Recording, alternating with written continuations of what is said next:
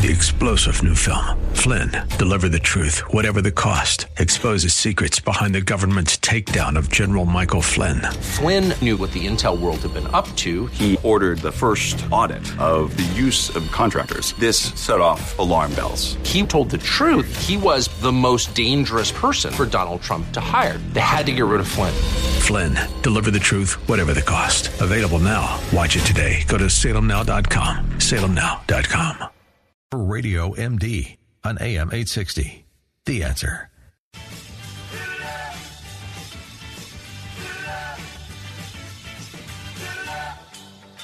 Thinking about healthcare these days? Well, you're not alone. And it seems that getting real information about the state of our medical system is tough to come by. That's why you've come to the right place with Dr. Bill, your radio MD. He's got the answers because he's a doctor. I said he's a doctor and he wants to hear from you right now. 877 969 8600. This is AM 860, The Answer. And now it's time for Dr. Bill, your radio MD. Good morning, everybody. Here I am, Dr. Bill, your radio MD, coming at you on 860 AM, The Answer. And you can reach us at 877 969 8600. That's 877 969 8600. So if you want to join the show, this is Talk Radio and it is interactive. Feel free to give me a shout. Uh, I think that we've got some big diplomacy meets coming up. Uh, Pompeo was over powwowing with the North Koreans, and Trump's been hammering away at the Chinese, trying to get them in line so they'll get the North Koreans in line. It looks like it's working at this point, but we don't know. The South Koreans are nervous about this. They don't believe that the North Koreans are sincere in their commitment to uh, disarmament, that is, nuclear disarmament on the on the uh, peninsula. The Korean peninsula, by the way, is marked by the Yalu River, which is the boundary between China, uh, the state of China that it bounds is called Manchuria. And so the Korean peninsula is comprised of North and South Korea. The Yalu River is an interesting river. There's a big city called Dandong at the mouth of the Yalu, where it empties into the into the uh, Gulf between the Korean Peninsula and China. And it's a, a hot tourist spot for the Chinese. The Chinese are more affluent now and they're traveling more. And so they go up there and they take these riverboat cruises or uh, drop a nickel in the in the periscope, so to speak, or the binoculars that are on the on the shoreline there, and they can peer into North Korea a little ways and they're fascinated because they're looking back at themselves in time. They're looking back at what it was like when Mao was in power in China. And so they're very fascinated by it. And most of the Chinese I talked to thought the North Koreans, at least the North Koreans that, that are the spokespeople, Kim Jong un and his, his inner circle, he thought they all thought that they were crazy. They thought that Kim Jong un was crazy. I don't know if he's crazy or not. It doesn't really matter to me. But what I'm fascinated with and interested in is the diplomacy, the diplomatic aspects of this, and the dollar diplomacy that uh, the Trump administration is using, uh, saying to the Chinese, we're going to start a trade war. That's not an accident that this is being uh, ramped up just as we're trying to put pressure on North Korea to disarm, to denuclearize, so to speak. And so the the Chinese obviously are they're getting in line because they called Kim Jong Un to Beijing and had a sit down with him and said, you know, if you want our support, here's what you got to do because we don't want to get the Americans mad at us. They're a good trading partner, and basically you're you're just uh, sucking on the tit and you're not sending anything back. Uh, you don't have anything really to offer us because the only big export from North Korea is coal which the Chinese have used for their uh, their power plants, but they can find other sources just as we have. They can switch to natural gas. I'm sure they have tons of reserves, and they're probably working on that anyway. So the relevancy of the relationship with North Korea to China is only as a buffer state. And you have to stop and think after Xi, their their president, has traveled all over the world and spoken with leaders from here, there, and everywhere.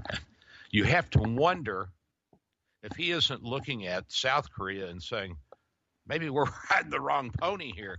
South Korea is vibrant and prosperous. It's it's added greatly to the Chinese technical industry. The South Koreans are are just amazing in their ability to take something, reproduce it, and make it better, and uh, innovate on it. And they're at the leading edge of a lot of technology, and they're partnering up with different American corporations and universities to develop everything from uh, intelligent robots, if there is such a thing, to microchips, to uh, radar defenses, uh, to high tech instrumentation for our warships and warplanes. So uh, I think the Chinese are, are waking up to the fact that if they're going to continue to play with the big boys, one of them being us, is that they're going to have to abide by some of the rules that we are insisting on. You say, well, where did all this come from anyway? Well, our diplomacy has been in place, although it's been uh, manipulated and changed and revamped, and the philosophies and the goals over time, over since the uh, found, founding of the republic in 1787, 88, 89. Probably the biggest change that happened in the 20th century was Woodrow Wilson and his moral diplomacy. Now, you, you probably don't know much about this because most of us don't really sit down and study diplomacy. We just want to know what are the results, and, and that's understandable. That's the bottom line for most of us. We're very practical people. But there are a lot of people that still feel that moral diplomacy is a necessary and integral part of our relationship with the rest of the world because it projects not only what we have, but who we are and what our morals and values are. And what President Woodrow Wilson said in 1912 was that we should support countries with democratic governments and help them to become economically uh, prosperous and robust and stronger, and to economically injure non democratic countries. Uh, of course, we want to help countries that are developing their democracies. And the long term goal, from Woodrow Wilson's point of view, was to increase the number of democratic nations in the world. And remember, this was 1912. So in 1914, World War I broke out. President Wilson tried to keep us out of the war, but in 1917, he had no choice because American ships were being uh, attacked by German submarines and being sunk, and so we entered World War One under his uh, watch. And after the war, he tried to get the League of Nations going. It was his idea, and it actually was formed, but he ran into a little problem. The U.S. Senate, uh, the Senate was predominantly Republican. They were not happy with with Wilson. They didn't like his his nation building, if you want to call it that, his involvement in, in international politics. They wanted him to finish the war and come back to the United States and concentrate on home. But Woodrow Wilson was an idealist. He was a former college professor, and he believed that we had not only a physical and economic, but also a moral charge to share what we have and change the world through his idea of uh, moral diplomacy. But he was checked at the Senate. The Senate has to approve all treaties, takes a two third majority in the Senate. So you really have to have something that everybody's in agreement with. And we haven't had many treaties because of this. We had a treaty in the 1790s uh, where we aligned ourselves with the English, the British, and the Napoleonic Wars, and we didn't have another treaty for 150 years. So we have been very uh, judicious in our use of this power, and our our Senate has been very judicious in its acceptance of, of policies and rejection of policies. So Wilson's diplomacy replaced the dollar policy, the dollar diplomacy of Howard Taft, which highlighted the importance of economic support to improve ties with other nations and to encourage trade. So we have been in this tug of war for the past 100, 150 years, whether we should be on the moral high ground or whether we should be looking at the economic aspects of it. So the dollar diplomacy is what Trump is predominantly putting forward, but hopefully, and we think that that he is also moral and that he is in support of democracies. And it looks to me like, from what he's saying, that his general philosophy is that democracies are better than uh, than dictatorships and oligarchies and communism and fascism and all the things that we think of and associate with being anti-American, being the antithesis of our exceptionalism as the country that's leading the world into a new era of democracy and self-determination and uh, prosperity. And a lot of people will argue with me and say, "Oh, we're not doing anything." And my sisters, in particular, let me tell you, they got it down pat. I had my cousin here. I hadn't seen her for a decade. My cousin Rachel, what a what a great cousin she is. She's always been the favorite member of the family for me. I mean, I love my sisters, but I'd rather sit down and talk to Rachel. She's uh, educated and uh, wide widely diverse in her in her ethnic and uh, religious and idealistic backgrounds. Her her training was as a mathematician, and uh, she raised a big family. She's got a big brood. She was Jewish, converted to Christianity, uh, but uh, like me, she has more of a pantheistic view of the world that or the universe that the universe is infinite and so the universe must be god or Boson's particles or whatever. But it, it's fun to sit down and talk to her. But even she is a, a disliker of the president. Well, he is bombastic, and I can see how a lot of people, uh, perhaps women more than that than men, would say they don't really have any respect for him. He's he's a showman, uh, but that's okay. If he has a mix of the dollar diplomacy, that is, he will reward countries that will trade fairly with us along with the Woodrow Wilson's moral diplomacy, which says that we're going to favor democracies over non-democracies, then you know I'm all for that. I, I don't think that we can have it all one way or the other, especially as the economies of the world become more and more intermeshed. So American exceptionalism is the idea that the United States is different from other countries and has a specific mission to spread liberty and democracy and free trade around the world. I think free trade is the cornerstone here because trade precedes everything else. If you want to get your ideas and your morals and your values into another culture, the way to do it is to trade with them. And that has been proven over and over and over throughout history. I mean, you can go in and conquer them and force it on them, but that's uh, not what we as a people think is the appropriate way. We would rather convince people, other nations, that what we have is a value and that liberty, egalitarianism, individualism, populism, free trade, all these things are vital to the individual as well as the national growth of any country, of any people.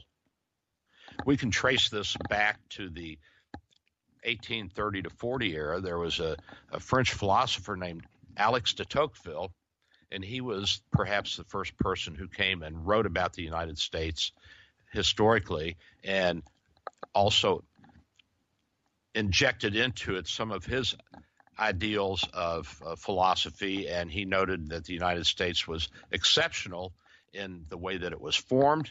We did not come out of a uh, constitutional monarchy. Uh, we're not a parliamentary government. We never had a king. We never had an emperor. We eschewed all that. And even Washington, at the end of the Revolutionary War, uh, in the little tavern in, in Manhattan in the financial district, and you can still go there, it's still there. He addressed his senior officers and brought them to tears, and they all wanted him to become the king. And he said, Gentlemen, we didn't fight this war just to throw away all of the ideals that we fought for. This is what we fought for. We fought for a democracy, and that's what we're going to have. And so this ideal has come not only from the people who fought the Revolutionary War, but from the leadership, from Washington down, Washington and Jefferson and Madison and Monroe and all of our presidents. And Henry Knox and all of the founding fathers, all of the people who were involved, and and uh, it's important that we remember that and that we maintain that as we go into the world. And and I think that we're mixing both our idealisms of democracy with the realisms of we're not going to implement democracy in North Korea tomorrow. And going to war in North Korea would risk bringing in both China and Russia into a conflict because Russia has a, a border with North Korea and China has a big border with North Korea. Russia has a little strip of land that cuts Manchuria off from the Pacific Ocean. And, uh, you know, we don't want to do that. We would rather convince people to join us in our effort to make a safer and healthier and happier world by diplomacy and uh, aid and debate, verbal debate uh, as to what is the best way to govern and be governed. And, you know, I think that the Chinese people are well aware that their government is totalitarian in a, spec, in a respect and that the United States is different. I don't think they know the, the depth of it, but certainly the people who have a college education and have had some exposure to the outside world, they certainly know. And I talked with a few Chinese while I was there last summer, and I was surprised to hear them say some of the things they said, and they were critical of their government. And they were very uh, um, insightful into the good and bad points of Mao, who led them through the Great Revolution and kicked out all the foreign powers, but who didn't know the first thing about ruling a country, and the country was starving off and on throughout his rule but it's fascinating to see. And I think that part of that is because we have been pushing for our thoughts and our ideals and our way of life to be disseminated throughout the whole world. And I'm, I'm a personal believer that the best way to see people achieve their maximal potential is to allow them to do what they're good at and to be what they are. Does that mean that everybody can go out and do what they want? And if you're a good robber, we should get out of the way and let you rob us? No, that's not what I mean. What I mean is that within the context of a morality of what we perceive as right and wrong, that as long as we're doing the right thing and pursuing our own personal goals, as well as fulfilling our own personal potential, then I think we're on the right road and we're doing the right thing. Now, did did uh, the philosophy of Woodrow Wilson preclude intervention, preemptive intervention in different countries? No, he was very active with our military in uh, Central America, Latin America, Haiti, and uh, uh, in Mexico, and and he cut off aid to one of the Mexican presidents and regimes because they could take they had taken it by force. Mexico had been in the throes of upheaval since they broke away from the European powers, and they had had one revolution after another. It's taken a hundred years to get them calmed down, but they're calmed down now, and part of that is because of the pressure that we have put on them over the over the past 200 years, 150 years. And I think it's important for us to remember that we do have that ability and we do have that power and we do have a moral imperative to project that on the world. Does that mean that we have to go in and change everybody and be a nation builder? No, I'm not saying that. But uh, what I am saying is that the more I travel around the world, the more I see how much people everywhere look up to us and count on us to set the example and to intervene and to be there as we were in Syria recently because of the chemical attacks. Some people say, well, we didn't go far enough. Others say, well, we shouldn't be doing anything there. Let them kill each other. We have, in my opinion, my humble opinion, a moral duty, a moral obligation with our foreign policy to make sure that treaties that we have signed, such as the non use of chemical weapons, that that be uh, upheld and be uh, abided by. And if you don't abide by it, then there should be consequences. Now, you say, well, why didn't we bomb Russia? Because they're probably behind this whole uh, chemical weapons deal in, in, in Syria. And we have to inject some reality into this. If we bomb the Russians, they're going to go to war with us, and that would be a big war. The Europeans would be upset, although the Europeans would like to see the Russians taken down a couple of notches. I'm sure that they're they're not looking forward to or relish relishing another world war, World War III, and it could certainly escalate into uh, something very damaging to all parties.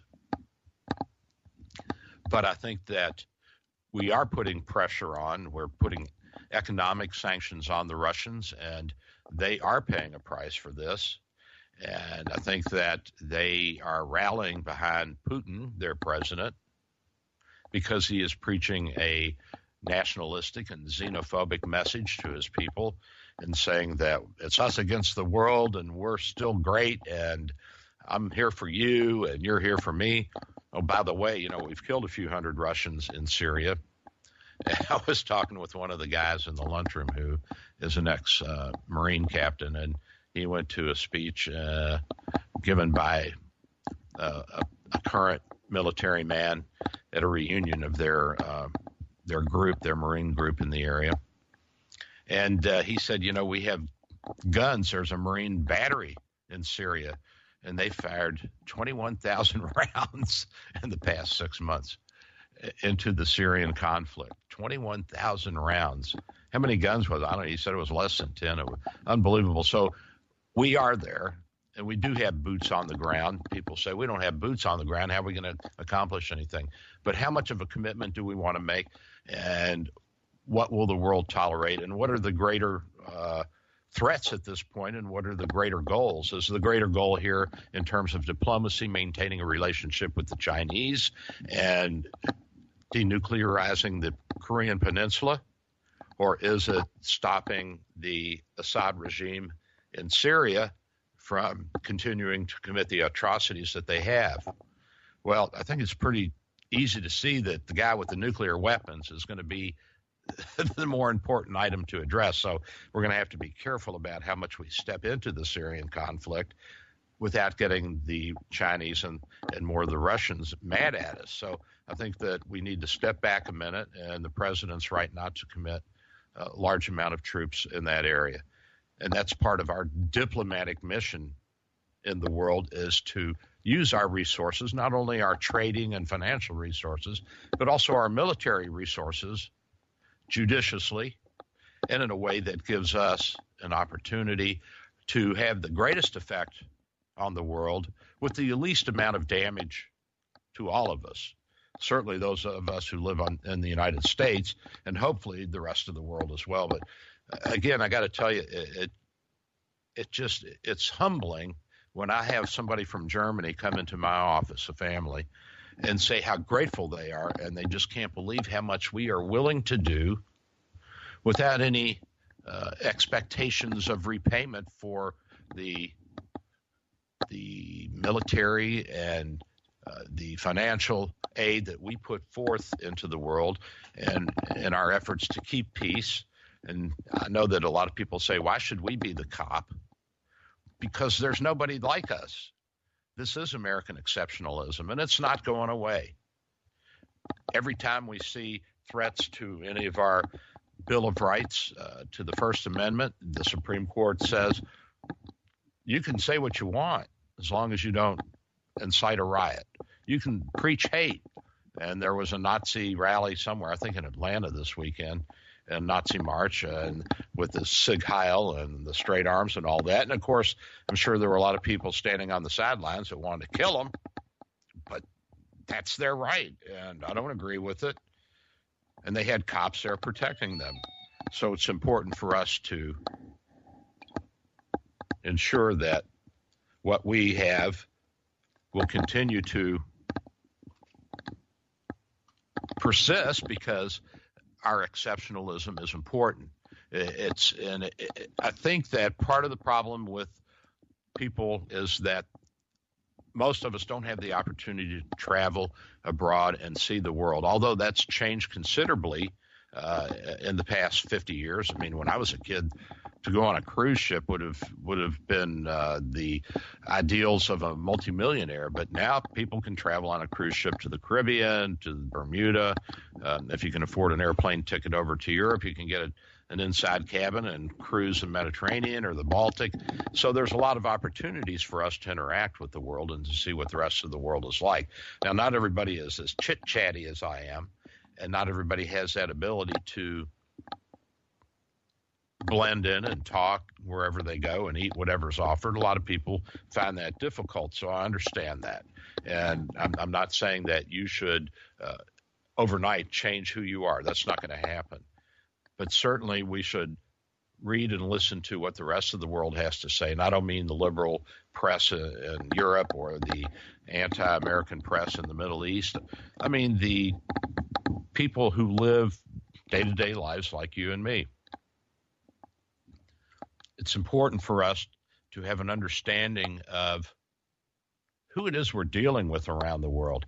And I'm I was in northern Germany. We were on a cruise, and we went into in in Kiel, which is the port city in northern Germany on the Baltic Sea, and that's where the U-boats, the German submarines, went out of during World War II. That was their base, and I was fascinated with that. And I actually went out to we rode bicycles around the uh, around the inlet, and it was about a 10, 15 mile bike ride out to the monument to the guys that died fighting for Germany as submariners, and they had about a 75% mortality rate. Whether you agree or disagree with their philosophy, I mean, my goodness gracious, you'd have to be crazy or really in love with your country to make the kind of commitment where you knew that you only had a one in four chance of making it back home. So that to me was pretty, or a one in three chances it may be. That was pretty amazing. At any rate, I went into a pharmacy because I needed uh, an inhaler. Got a touch of exercise-induced asthma, and uh, the pharmacist spoke a little English, and I said I needed my inhaler. That I was a doctor. I showed her my medical license, and she said, "Well, really, you're supposed to have a German doctor signed the prescription. I said, I, I realize that and I apologize and I'm so sorry, but I'm here for just six, eight hours and uh, I want to go out and see the, the memorial at Laboe to the submariners. And so, with a little back and forth and talking with her supervisor, she said, We'll do this. That's not a problem. I'll give it to you. We don't have the exact brand that you have, but we'll give you what we got. And I said, That's great. That works. It's all the same, basically, anyway. And so she said, no problem. And she's ringing me up and she looked up and she said, I'll sell it to you on one condition. And that, this was before the president presidential election had taken place, uh, which Trump won. And she said, I'll sell it to you if you promise not to vote for Donald Trump. I said, okay, I promise. Sometimes in the game of life, you got to tell a little white lie so you can get where you're going. She said, no, no, I'm serious. I said, I really, she said, I really want, I said, I promise on my mother's grave. And that sold her. And so she gave me the, the, uh, inhaler, but I, I walked away and I, I thought, my goodness gracious, here's a pharmacist in Northern Germany. She's probably never been to the United States and she is so deeply involved in our politics, in our way of life, and what's happening that she's already decided on who she's going to vote for for president, and she can't vote. So it, it's fascinating to see the tremendous effect that we have on the world. And this goes back all the way to what George Washington said in his farewell address that, among other things, we should be uh, uh, good tradesmen, good faith, and uh, display justice towards all the nations, cultivating peace and harmony with all, and that we should not uh, have what he called inveterate antipathies against particular nations and passionate attachments for others.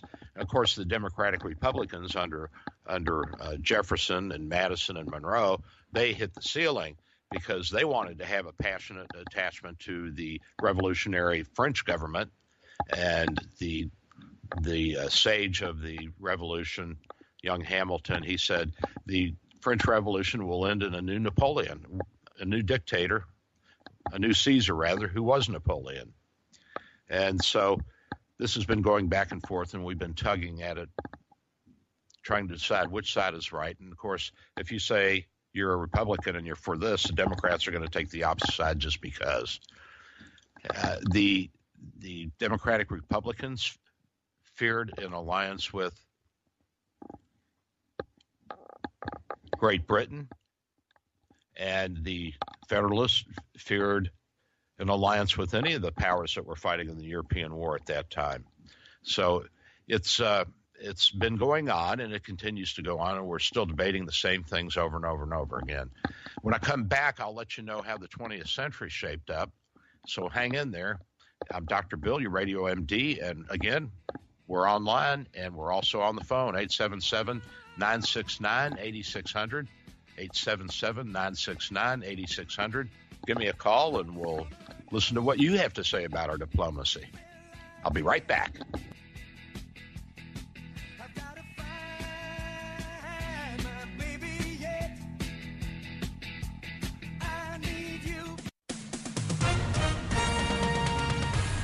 With SRN News, I'm Michael Harrington in Washington. President Trump says, quote, things are going very well as he prepares for an expected summit with North Korea's Kim Jong un. Mr. Trump and Defense Secretary Jim Mattis have spoken with their South Korean counterparts after the historic meeting between leaders of the two Koreas. Mattis and the South Korean minister says they're committed to a, quote, diplomatic resolution that achieves complete verifiable, and irreversible denuclearization of North Korea. Meanwhile, South Korea's president says North Korean leader Kim Jong un might be willing to discuss normalizing relations with Japan as well. Secretary of State Mike Pompeo urging other countries to pressure Iran over its missile program. He's also urging Saudi Arabia and its neighbors to resolve a long festering dispute with Qatar, which U.S. officials say Iran is exploiting.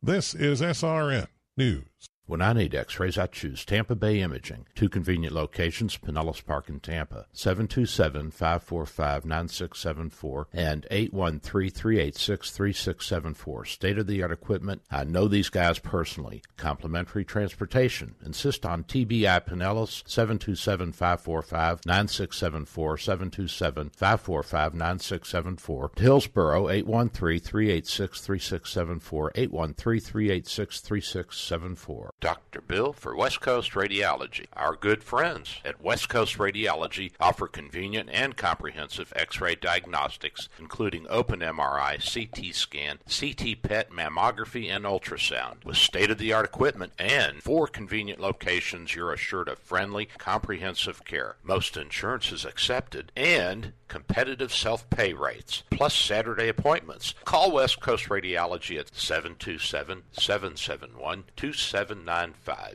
That's 727-771-2795. Have you racked up more than $10,000 in credit card debt? Are you barely getting by, making minimum payments? You should know the credit card companies are tricking you into thinking there's no way out. Credit card companies would rather you didn't know that there are ways you can become debt free and you don't have to pay the entire amount you owe. There are debt relief programs that help people like you escape overwhelming credit card debt. National Debt Relief has helped tens of thousands of people just like you reduce more than $500 million of debt. National Debt Relief has helped so many people they're A plus rated by the Better Business Bureau. You don't have to declare bankruptcy or take out a consolidation loan. You have the right to settle your debt for a mere fraction of what you owe. Reduce a large portion of your debt now. Visit ndrnow.com. That's ndrnow.com. Go now to ndrnow.com. ndrnow.com. They say nothing special, that I should look around. But I say you're the greatest friend that I've ever found. You know, to my dad, his car is a trusted friend. He's kept it running great for over a decade. Guess I'm a chip off the old cylinder block. Well, that's why we both choose to go to Parts Plus Auto Parts stores. You never let me down, I'll take good care of you. Hey, for all the reasons you love your car, there's Parts Plus Auto Parts stores. Here is your exclusive AccuWeather forecast. Daily mostly sunny and comfortable with a high 87. Tonight, clear skies and a low 68. Tomorrow, warm with sun and some clouds, the high will be 89. Tuesday, Partly sunny and pleasant, the high will be 88. Then on Wednesday, Thursday, and Friday, it'll be mostly sunny and very warm. The high each day will be 90. That's your AccuWeather forecast. I'm Dan Pittman for AM 860, The Answer. You're listening to an encore presentation of Dr. Bill, your radio MD, on AM 860, The Answer.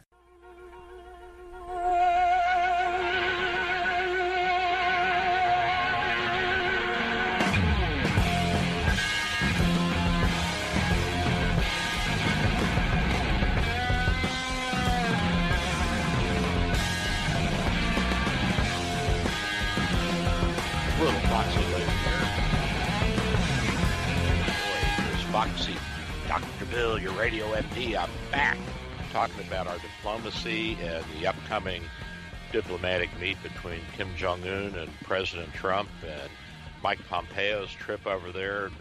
Uh, by the way, that's not the first time our country has sent someone secretively over to another country. Henry Kissinger actually went to China ahead of the Richard Nixon visit, and that was all in secrecy as well. And the diplomats paved the way, so to speak. Well, what what's been our, our foreign policy since the end of World War One? Well, between World War One and World War Two, uh, the country wanted to remain uh, pacifist and n- not involved. And of course, this was uh, a good idea, but the problem was that the world was ramping up to go to war. And so then in the late 1930s, we had to turn around and, and, and do a whole different dance. So between the end of the World War One and the late 1930s, non-intervention was our foreign policy. Uh, but then Franklin Roosevelt moved towards, who was the president in the 30s and 40s during World War II, moved towards strong support of the Allies in their war against Germany and Japan. We didn't enter the war until 1941, and the war actually started a couple of years before that. We had been upset with the Japanese and had actually since the the uh, end of World War One been trying to rein them in because of their colonial uh, interventions into northern China and the Korean Peninsula. They invaded the Korean Peninsula in the 1890s and started into Manchuria. And so we started cutting back on what we would sell them because they needed some of our raw material and supplies. This was part of the reason that the Japanese attacked us at Pearl Harbor was because they were trying to decide if they should go further into Manchuria or if they should go into Southeast Asia where there were more resources like oil and rubber and metals and uh, timber and all the things that they needed at that time for their war machine. And so the Northerners wanted to stay out of it, and the Japanese debate, and the Southerners, who were the ones who wanted to go to, into Southeast Asia and to the Philippines and tap those areas for resources and slave labor. Uh, they won. Part of the plan was that they would knock out the American Navy and then the Pacific would be theirs. Well, it didn't work out quite that way for them.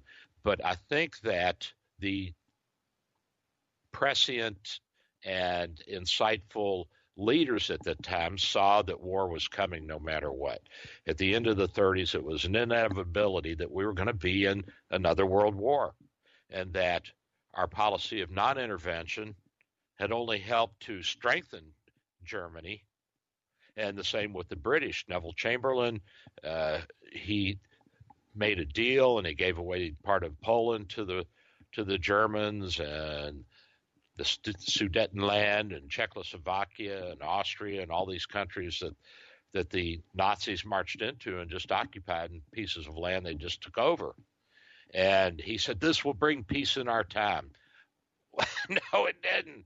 It does not bring peace. Unfortunately, the idea that you can appease somebody who is hell bent on conquering you by giving them something is a fallacy the only way you can do any good, uh, the only way you can stop somebody like like Hitler, uh, is to stand up to the bullies, and it's not easy, and it sometimes uh, leaves you with a few lost teeth and a black eye.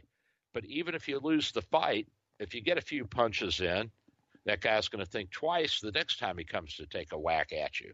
So the idea that we can pacify and do what Neville Chamberlain did before World War II is ridiculous. It doesn't work, especially when you're dealing with a mentality like Kim Jong Un. I mean, this is a guy who's been raised to believe that he is the crown of creation, so to speak, and that he's the uh, greatest ruler ever, and that he has absolute authority, and that he's almost godlike. And they have worked very hard in North Korea to elevate this guy to a godlike level, and the Nazis did the same thing with with Hitler. That people were going crazy. It was like the Beatles had arrived when he came to give a speech, and one person said I was cheering and crying, and I don't even know what for because everybody else was doing it.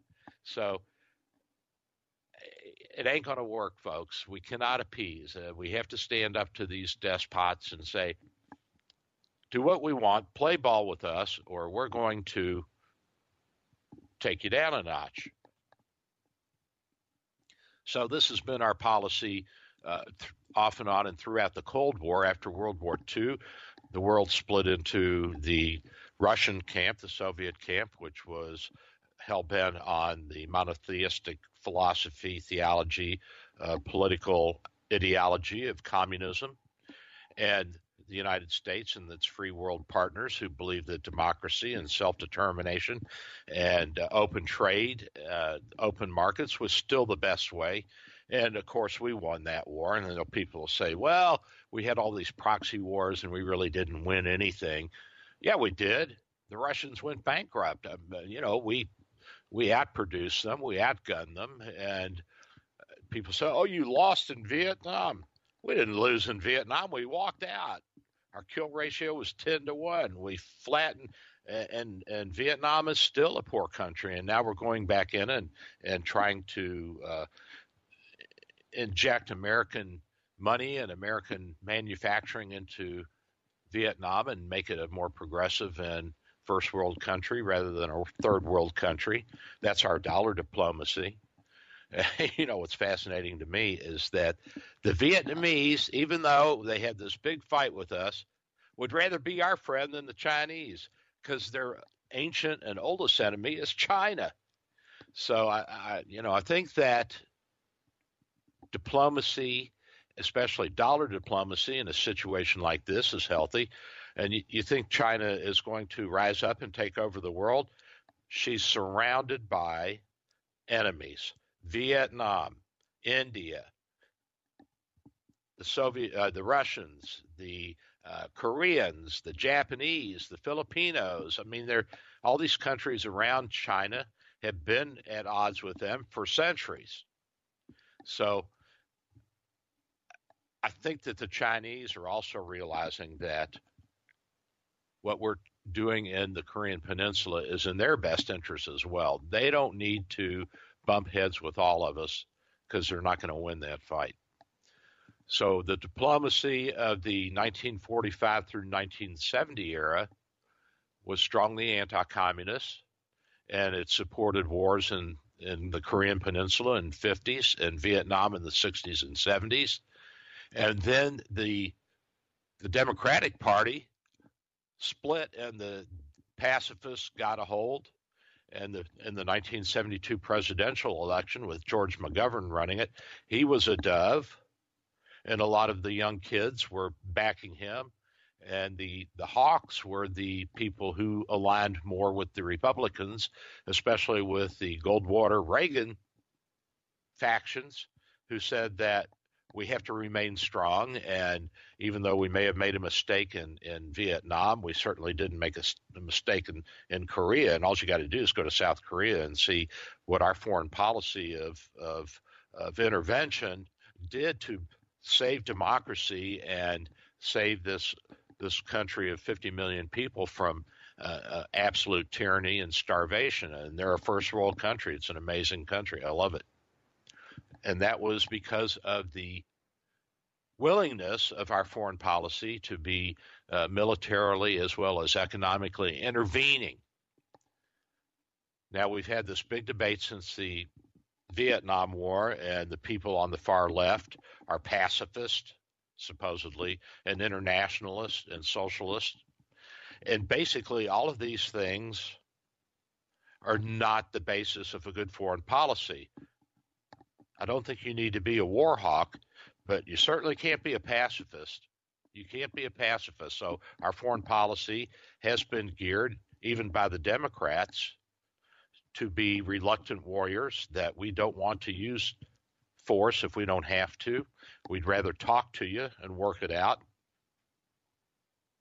But we do have a responsibility to use our might, especially if we see partners, friends, fledgling democracies, uh, and trading partners threatened by countries like North Korea, like regimes like the the despots in the Middle East. And you say, well, yeah, look, we went into Iraq and they're a democracy, and basically they're now a satellite state of, of Iran, of the Persians, because there are so many Shia Muslims, that's what the Persians are, in Iraq, that the Sunnis are going to be swamped and overwhelmed. Yeah, but they still have a democracy. They still get to vote for their their leaders, and they still have some decision, and the country is doing better. It's more prosperous. Our press doesn't tell us about that because it's not what they want us to hear, uh, but people are freer. Uh, there's more opportunity. There's more trade. There's more money. There's less fear of of being uh, uh gassed to death by Saddam Hussein or one of his henchmen. And they've kicked out ISIS and we are there still quietly helping out as we can. And this is the beginning of a democracy in a part of the world where there have not been democracies. I think Israel and Tunisia are the only two real democracies there. And now we have Iraq, a fledgling democracy. The Egyptians are trying their hand at democracy.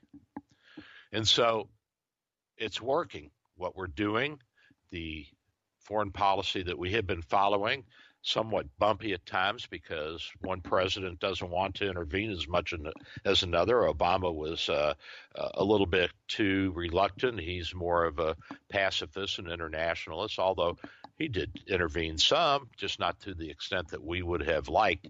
And of course, that had the deleterious effect of what Chamberlain's diplomacy had in the late 1930s. His uh, Obama's unwillingness to intervene uh, more forcefully and more openly in the Middle East allowed ISIS to take uh, hold and to uh, cause havoc in that area for a decade and kill thousands and thousands of people and rape thousands of women and destroy uh, history that went back 5,000 years. I mean, just a, a really a, a, sad situation, all in all, and not one that I uh, uh, appreciate. And and I'm not going to say that Obama was intentionally a uh, bad man. Uh, I don't know him personally. Uh, people say, "What do you think of Obama?" I said he was a president. I respected him, but I disagreed with just about everything that he did. And does that mean that I'm saying he's okay? That uh, he's a fellow human being? Yeah, well, yeah, he is a fellow human being, and I think that part of what we have to project as uh, the country that is the torchbearer of individual liberty and freedom and democracy is to say that even though we disagree with the guy, we still respect him for what he he uh, aspired to and what he accomplished to become president. No easy feat and no easy job, whether you're uh, Woodrow Wilson or Donald Trump or uh, Richard Nixon or John Kennedy or uh, FDR. I mean, it's a tough position to be in, and we have to have respect.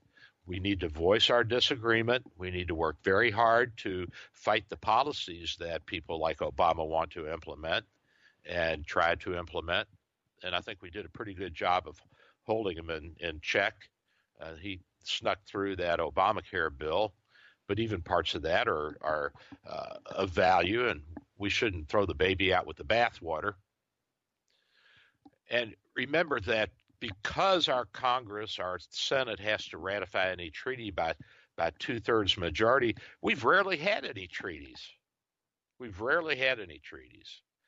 It's not been until the, the past 50 years that we've had even a significant number, a few treaties that we've entered into. Trade agreements, yes, but the North Atlantic Treaty Organization, that was a rare event for us. We had a treaty with the British in the 1790s. We had a treaty with the Spanish after the Spanish American War in the early uh, 20th century. Uh, we, we have the NATO treaty.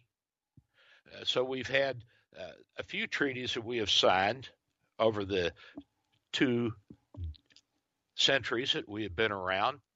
But because of our checks and balances, we've been able to hold those to a minimum and to ensure that it is something that all of us can live with before we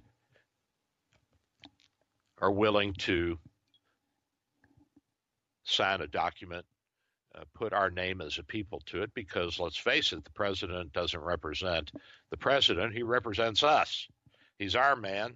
We put him there, and he better do what we want, or we'll vote him out. And Congress has to abide by our wishes ultimately as well uh, and it's not always easy, easy to get them to uh, do what we want them to do, but we do, and uh, over time it balances out. So the international agreements that we have signed, uh, including arms control with the then Soviet Union, human rights treaties, environmental protocols, and free trade agreements, all these things have to be approved by the by the uh, Senate. But of course, these treaties, for the most part, have had to do not with helping someone else in a war. That's what NATO is for. But in limiting war, in controlling the arms race, and in implementing human rights, and in demanding free trade agreements with countries around the world. Because as I said early on, the best way for us to effect change is to first open up trade. And we see this happening in China. And a lot of people said, why are we trading with these people? They are despots. They're, there's no human rights there. There's, well, you know, there is now. I, I was surprised. I was really surprised. There are human rights there. I asked one of the guys, I said, everybody's so well behaved, you know, people are so nice. He said, nobody wants to go to prison here because they're so terrible but still people spoke openly. They pursued jobs that they wanted. Uh, they had uh, recourse to a court system. Certainly not anything like ours, but at least it's a step in the right direction. So the trade that we have had with the Chinese has changed the way they are, the way they live, the way they think, the way they eat, the way they breathe, what they listen to. And although the government in China is trying hard to block the internet that the rest of the world has, uh, it's going to come there. It, it's it's an inevitability, just like it's an inevitability that what South Korea has is affecting North Koreans, especially those soldiers who are at the demilitarized zone and can see the South Korean soldiers and who can hear what's coming out of the loudspeakers every day and hear the sounds of the big city of Seoul uh, and hear all the vehicles and and you know they can see. They're not stupid. I mean they're certainly ignorant. They've been kept in the darkness but part of our mission is to bring people into the light. That's part of what we do. And so we want to continue doing that. We want to continue our foreign policy which is a mixture of dollar diplomacy as well as gunboat diplomacy, as well as moral diplomacy.